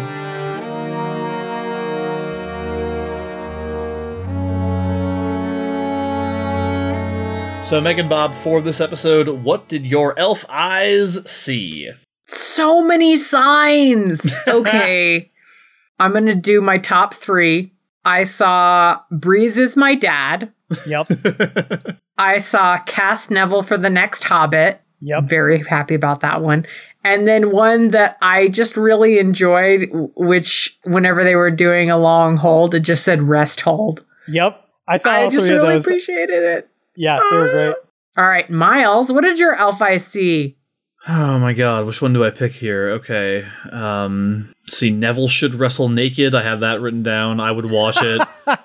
Tyler Breeze is He-Man. That's a complicated theory that I won't go into it right now, but I'm pretty sure Tyler Breeze is actually He-Man. All right. Uh my elf eyes saw Chris Christopherson in the crowd. Yes. And I was just so tickled by that because you know that when Adam Rose is doing his thing and Captain Comic is there in, in the entourage as one of the rosebuds, Chris Christopherson is going, That's my boy! That's my son! He's the reason we got tickets! That's amazing. All right, Dan, what did your elf eye see? Uh, there's a a very brief cut to Charlotte and Ric Flair as they uh, walk through the backstage hallway, you know, like heading toward the stage, and they're walking toward the camera, but like the camera's moving very slowly, so they're trying not to run into the camera as they walk toward it, and like their pace ends up getting so awkwardly slow as a result. It it sort of reminded me of like being in line at the airport, like waiting in the Oh. security line and just like shuffling forward at this incredibly awkward pace. It was great. It's so funny when you notice things like that because, like, I remember I was watching this and I was watching. At one point, it showed the announce desk. It was Tom, Byron, and uh, Regal, and Tom is like doing some like you know canned promo, like he's promoting Legends House or something, right? But like, if you don't look at the guy talking and you just go back and forth between the other two, it's so fucking entertaining because they're just like nodding and smiling and occasionally looking at Tom and looking back at the camera and making a face like they know what he's talking about and nodding Yes. and smiling. Megan Bob, for this episode, what did your Vulcan ears hear? It is the delivery with which Tyler Breeze says, Not every camera is staring at someone who's gorgeous. Is my beauty a distraction for my opponents? Yes. Is it a distraction for the entire world? Again, yes. so fucking good. And he looks at the camera like, I can't believe that anyone would doubt this. Have you seen me? Yeah. I fucking love Tyler Breeze. And I can't believe I'm saying that. I didn't know I was ever going to say that. I did. Given the first time that I saw him. You did? You I knew? know. Oh, I I oh, suspected. Let's put it that way. I know, because I'm allergic to meanness, but he's mean in a f- way that feels like like it's not personal, I and therefore I'm like, all right, I just fine. don't how you see. I just don't see how you could not like. I, this, it's inconceivable to me.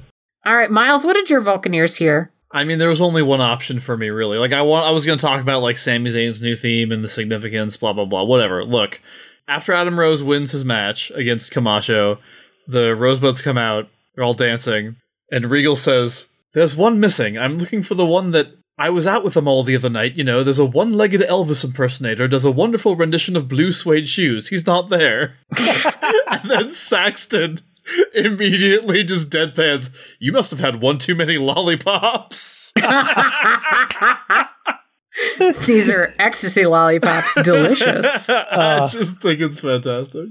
Head Headcanon accepted on all fronts. Absolutely. All right, Dan, what did your Vulcaneers hear? So, um, Adrian Neville uh, mentioned that the NXT title was more important than any teeth in his mouth. Yeah. And Adrian, no, no, it is not. Adrian needs to value his dental health. Like, think about how difficult it would be to have second breakfast without teeth. Honestly. oh man, that's a good point. Think that title's gonna chew that for you? I don't think so. that's a good point. I did hear that, and I was like, that tracks. You're a fucking wrestler. All right, Bob, what did your human heart feel? I'm a sucker for the big cry spot. You know, the families came out and everybody started hugging and crying. And I was like, well, that's it. That's what my human heart feels because I could give a shit about Ric Flair, but you show me a dad crying about his kid, and I'm like, all right, Yeah. you got me. Yeah. You saw me and the, you gave me the thing I wanted. I was tearing up So like that's during what the I felt. video package. Aww. Miles, what did your human heart feel? Well, I already like blew my load with the whole Harts and Flairs thing earlier. Like I, I that was definitely like what my heart felt the most of all. But I've already talked about that, so I'm going to talk about instead uh, one other thing that I really loved, which was um, Tyson's heel turn. Oh. He is a heel going forward, and Okay. I think it's so cool and interesting how he. You can literally see him turn heel over the course of the match Yeah. because like they start off and like he's cocky but he's still a baby face you know what i mean? Like they do the handshake like heels don't shake baby face's hands. He does but it's like super cocky and weird right? Like he he's he just knows. He's psyched himself up. He knows he's gonna beat this guy. They do the whole mirror images thing where they're all doing the same things at each other uh, and it's really good. But then when he realizes there's that that bit and it's right after they both kip up i think because they've done a bunch of moves like together in, in in sequence until that, and they both kip up at the same time, and they're staring each other down. The crowd's going crazy, and Tyson just punches him, and then a completely new phase of the match begins where they're not doing that as much and instead it's Neville being the face in peril and Tyson like beating him up. Because Tyson is like oh fuck this shit. I actually want to win this. Apparently I can't mm-hmm. just assume that I'm better than this guy. I actually have to like try and and use more of a mean streak to beat him because he can match my athleticism. So he's like getting frustrated, right? And as the match goes on, you can just see him get more and more and more frustrated as everything he attempts to do. He does that crazy fucking somersault leg drop off the top rope while Neville is hanging from the second rope, and that doesn't get Yes. the pin, and you can just see him getting visibly more and more upset. Ultimately, doesn't win the match. And then by the end, you know, at the beginning of the match, he shook Neville's hand, but like kind of cockily. At the end of the match, there's no hmm. way. He's shoving him aside with his shoulder and he's going out because he's a bad sport because he's frustrated and pissed off. And he's a heel from this point forward. And I just think it's really great. I agree. I now that you put that in the context of this is this whole match is his heel turn, Yeah. that's very interesting. Yeah. All right, Dan, what did your human heart feel? Well, so I felt a, a bit of a moment of frustration early on in the Charlotte Natalya match because Mm-hmm. there's a, a really good moment where the two of them are kind of sizing each other up, where like each of them gets to establish a hold and the other reverses it, and you know it's again it's that visual storytelling. It shows that they like they understand each other, they're on the same level. It's a nice kind of beat to set up the match with, Right. but partway through that moment, which the moment is like 10 seconds long, maybe, but they cut to a reaction shot to Bret Hart before the mm. moment is finished. Oh my god, So- I noticed that too. So we don't get to see the whole thing play out. This like whole tone setter for the match. And I was like, ugh. It was so frustrating to me. It's like right- I was like, I see what you're doing and it's great, but but you just you just dropped it from from a bad camera choice. It's right at the beginning, right? Or close to the beginning? yeah. Yeah. Yeah, yeah, Oh. yeah. It's it's the first maybe like 20 seconds of the. Because Natty's doing a big kip up there. Like it's a big part of the, Yeah. the initial part of the storytelling, and they fucking the camera's pointed at Bret doing nothing on the fucking on the Uh, outside. and you like and you hear the audience react to it and when it, it goes back to them they're giving each other a look like hey that was a pretty cool thing that just happened and i'm like Yeah. i'm sure it was i would have loved to have seen it. I would have loved to see it. You all are like you're seeing the moves that aren't being shown, and I'm Yeah. like, I didn't notice it. I was just on a separate journey. sure All right, well, those were the sights, sounds, and feels of pro wrestling, uh, which means that for this episode, it's almost time to wrap things up. But first, we have to do a very special edition of Guess the Gimmick.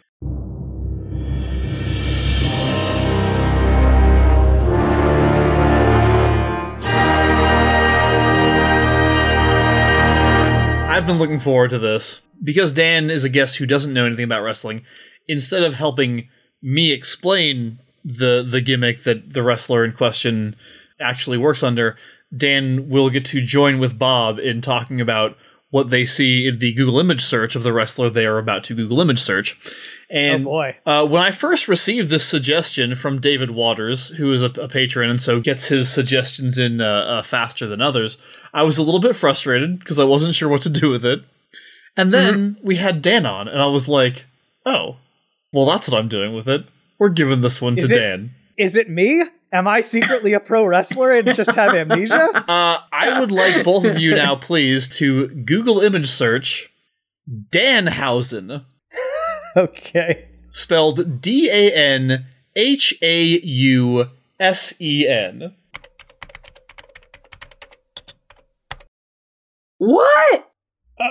okay um Okay. So I think the gimmick is in a parallel dimension, I ended up going into wrestling instead of acting school, but maintained a lifelong love of Skeletor, and then crossed over into this dimension. And maybe I'm trying to replace myself. uh, that's my guess as to what this character's gimmick is. Okay, Bob. Man, we're seeing a svelte, lightly muscled. He doesn't look like a Dorito. He doesn't look like Adrian Neville. You know what I mean? Right. And um, he's got a full chest tattoo that is a werewolf's head with goat horns and bat It ears looks coming very out of it. Satany. Very Satany. Yeah, I think it's just supposed to be like a bearded demon of some Okay, sort. Okay, that that probably makes more sense. And a maniacal grin and white face paint with black around the eyes, black on the chin, and then like little kind of black lines on the cheeks and around the eyes a little bit. Like, what if Bat Boy grew up and became a wrestler? but also, Bat Boy tried a single hard drug. and that was, he did meth one time and was like, I'm hardcore now. It's like he never did it again, but he had done meth the once and was like, "Well, I'm I'm a hardcore now." And now I do the wrestles, and I'm gonna get I- this big old chest Can I share one one link that I I've come across? So oh, this okay. is on, I thought you were gonna tell us about the time you did meth. oh no no no no no! I'm on Google Images and I'm scrolling through, and you know if you click on an image, you you get the name of like whatever page right. the Mhm. image came from. But this one is slightly cut off, and it shows Danhausen and Xavier Woods, and it says Xavier Woods reacts to Danhausen threatening to Jack, I see that. and then it gets cut off, and I'm like, what did Danhausen threaten to do? What happened here? But I'm not going to click on it because I'd like that to uh, just uh, live on in infinite potentiality in my head. I mean, I, I do highly Ugh. recommend the interview that Danhausen does with Xavier Woods sometime. It is very good. Well, okay. So so those are some very some very good uh, reactions and guesses. Um, it is very difficult for me to explain Danhausen uh, because Danhausen Okay. does not have a traditional gimmick. However, I will say uh, two things. A, Danhausen is actually his name. His, na- his name is Donovan Danhausen, and he's basically like a somewhat ineffective but lovable supervillain. Ugh. I am going to quickly, if you don't mind, send the two of you a little like three minute YouTube video. okay. let's do it. Uh, I'm going to send it here in the chat and you can watch Okay. it. I can't tell you about the character, you just have to experience it. This video, for Okay. those who want to join us in this endeavor, is called Go Up Close and Personal with Danhausen. Okay, I'm watching it now. Okay. Me too. oh goodness. Ah! No, don't pour teeth in people's mouths. okay. that is not super far off from what I would do if I was going to write Skeletor, the pro wrestler. Like, it's a little bit too soft to be Skeletor, but it is not far away in terms of misunderstanding the core concept. Yeah, it's like Skeletor's slightly more charismatic younger brother. He's kind of like a Venture Brothers villain. Yes, I I, th- I thought of that that too. He is very much like he has he has a lot of monarch in him. Yeah, he's he's like one of the the like kind of more minor background members of the Guild of Calamitous Intent. Ugh. Yes. Ah, that's outstanding. Uh, what a good character. He's a great character. He refers to himself as the third person. Uh, the word Hausen goes after pretty much everything. um, and he, he also carries around spare teeth, which he pours into his opponent's mouth, apparently. Which I don't care as much for, but you know, gotta respect the moxie. Look, he is very nice, very evil, and you should uh, you should check him out. Uh, Danhausen has his own entire YouTube channel called Love That Danhausen. I just showed the two of you three minutes. I could have picked any number of clips from his YouTube channel. Uh, he is just delightful every time there's a camera on him. So uh, if you're ever interested in seeing more of him, that is where to go. There's a lot of his shit that's just like free to watch. I don't really know if he's a good wrestler, and honestly, I don't give a shit. Yeah. I get that man a blimp. yeah, that's what I have to say. Uh, all right. Well, that's it for another exciting edition of Guess the Gimmick, and that is it for another exciting edition of the Next Wrestling Fan. Dan, pleasure as always. Thank you so much Oh. for joining us. The pleasure was entirely mine. This is always a great show to listen to, and it's even better to guest star on. Uh, anything you want to plug? Uh, I, I assume you have some some garden plots thoughts. Oh boy, do I. Uh, yes, I am uh, the editor and voice of Skeletor on Garden Plots with Skeletor, written in part by none other than our very own Megan Bob. We are well into season two by this point. We have some extremely fun episodes coming up, some very unexpected guests that we managed Yeah. to uh, trick into coming on this season. and uh, I gotta say, season two, when Megan Bob and Marissa approached me about doing this show with them, I was not expecting a lot of the things that are happening now to be happening. Uh, but you know what? You just kind of got to dive in for the ride. The the show takes some unexpected twists and turns, but it's all I think extremely well written by uh, by Bob and Marissa and also Hub. Aw. And well acted by that Dan fellow. Ah, well, I do what I can and hurt my voice in the process sometimes. I can but, you only know, imagine what your voice is like the day after a recording session of that show. Lots of uh, lots of breath support needed for that, baby. if you're not already listening to Garden Plots with Skeletor, you should absolutely fucking change that. Uh, go over to your uh, your podcatcher of choice and subscribe. It is uh, like our show every other week um, on the first and the fifteenth of the month, and it is fucking delightful. And uh, I was privileged enough to be on an episode of it, and it was awesome. And uh, I am just such a huge fan of what you guys have created based on the random idea that I remember Bob asking me about long time ago and being like, should I actually pitch this to Dan or am I insane? well, thanks thanks for whatever response you gave, Bob, because uh, they did pitch it to me, and now it's I great. told them that they should absolutely pitch it to you, and it is amazing. So, Aww. is that it? Anything else you got going on? no, that's it for me. I got one question. Per Miles's ongoing plots against you.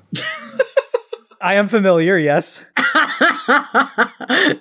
How much closer would you say you are to, of your own volition, consuming a wrestle that wasn't NXT? This is just as a, a benchmark so that Miles can plot further what he needs to do. Especially now that I've introduced you to Danhausen. I mean, Danhausen, there, there's a gravitational pull to Danhausen, I'm not going to lie. I will say I would be willing to try some non NXT wrestling in a limited and social environment. Uh, preferably with you guys. Yeah, well, we should Okay, do that next time you're here. Absolutely. That is much closer than you were like two years ago. So I feel like I feel like progress is being made. Well done, Miles. Your evil plots are bearing fruit. Let me tell you, can I just say real quick? It feels so good to like not be the only voice in the room saying "Let's watch wrestling at social events." Now, like it is so great to have Megan Bob over here going like, "No, yeah, come over. No, we're definitely watching wrestling. No, you don't have a choice. We're watching it, but it's gonna be fun. Don't worry." Well, I will say that my tolerance for watching a ton of it is much lower than yours, but my insistence is very loud. So I'm like, there is three things we have to watch, and those are the three things. Perfect. And like beyond that, I'm like, we can leave it on the background, but after three things, I'm I'm out. It's because you came in t- during the era when they've started doing two night WrestleManias. You don't know the pain of sitting through eight hours of wrestling every year. Goodness. Oh my god. Oh no. No no no. Uh, no no no. Anyway, all right, man. Well, buddy, thank you so much once again for being here, and uh, and we'll see you over on the garden plots uh, side of things. I can't wait. Thank you guys.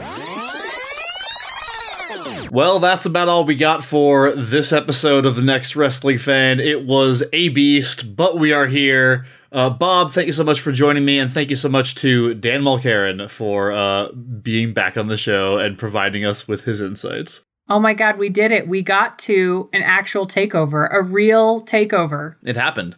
Thank you as well to all of our patrons who uh, make this show possible.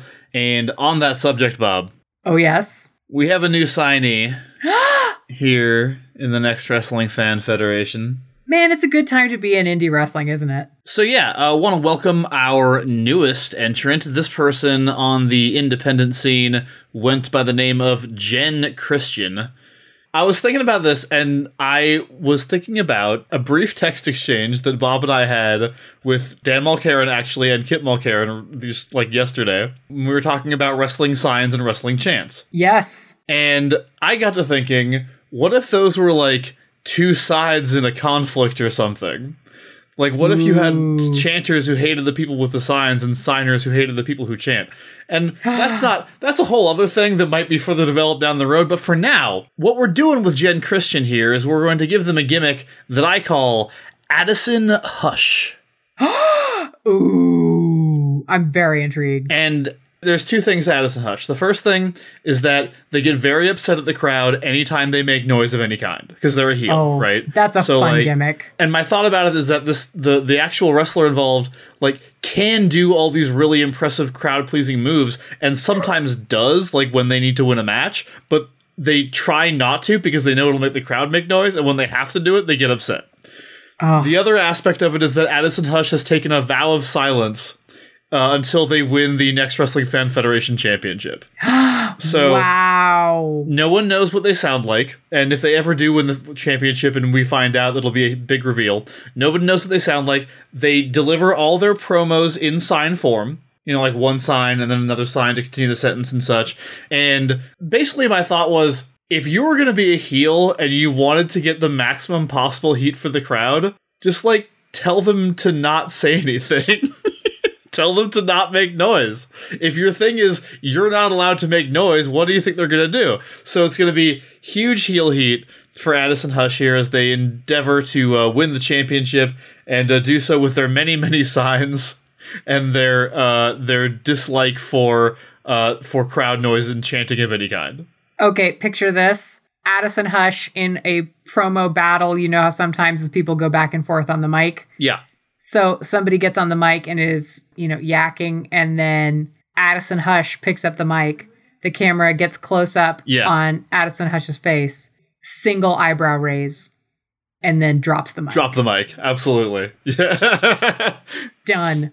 There's going to be all these teases, uh, like over the course of their career, all these teases about whether or not they actually talk, and they never do. Uh, like I said, unless they win the championship, which is in no way a, uh, a shameless way of me trying to convince Jen to up their pledge. That's not what this is about, Jen. no, no, not, we're not about that. For Yeah. for the love of God, don't worry about that. Like honestly, the longer this goes on without them being champion, the funnier it gets. So I really am not trying to do that. Anyway, thank you so much, Jen Christian, for your pledge. Hope you like Thank the character. Uh, I had a great time coming up with them, so I hope you uh, enjoy it as much as I do. So thank you again to Jen. Thank you so much to everybody who uh, who donates to us over on patreon.com slash NXT Wrestling Fan. A lot of great content over on that their website. I mean, you have the the Cats fanfic for one thing. Again, again, just as a reminder, currently currently up on the Patreon, my nine thousand word "What if Cats put pro wrestling fanfic" uh, is Miles available is in the throes of realizing what it is to be a fan fiction author and to be desperate for love and adoration in the way that only a fan fiction author who has spent blood, sweat, and tears trying to articulate the maddest thing imaginable Yeah. for an audience of no one. Finally, Miles understands the pain that I have gone through about my fucking Good Omens fanfic that only I truly care about. I'm looking at it going like, why does nobody care about this? I mean, they shouldn't. It's very stupid.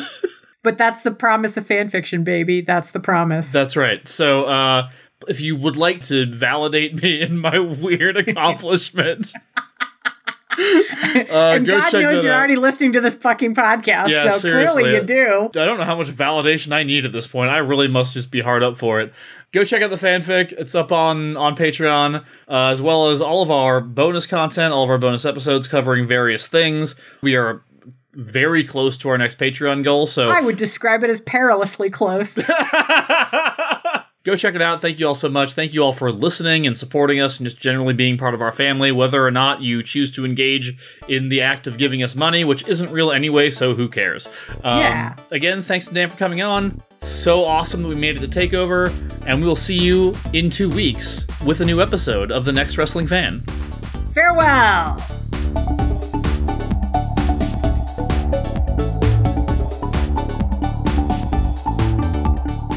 The Next Wrestling Fan is produced by Miles Schneiderman and Megan Bob, with logo design by Claire Mulkerin. Special thanks to Rafael Medina for our theme song, Learnbuckle. You can follow his creative work on Twitter at EarthMeauxFaux. Also, thanks to Kevin MacLeod for additional music and stingers, which are licensed under Creative Commons. Find his work at www.incompetech.com. We're on Twitter and Facebook as the NXT Wrestling Fan. Come talk to us. You can also follow Miles on Twitter at MJ Schneiderman and Megan Bob at Megan Bobness. The NXT Wrestling Fan is made possible thanks to our supporters on Patreon. If you'd like to help us out, go to patreon.com slash NXT Wrestling Fan and join our fantastic stable of contributors. They're the best. If you enjoy the show, please subscribe and review wherever you get your podcasts. And if you have any questions, comments, or suggestions, feel free to email us at nxtwrestlingfan at gmail.com. Thanks for listening, and we'll see you in two weeks.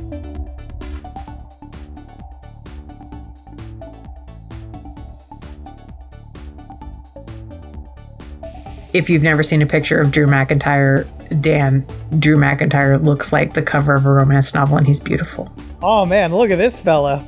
Oh yeah, put a billowy shirt part way around his arms and maybe a horse in the background. That's right. Oh, yeah, he has a horse that is both distant and loving somehow. Aw, this guy's two months younger than I am. I'm mad now. anyway,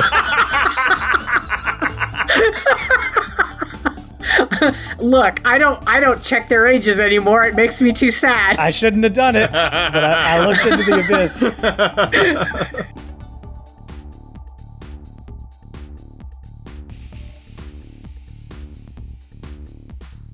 He also has a giant sword, Dan, and that is Ooh. probably a euphemism, but also he has a real sword. Sure.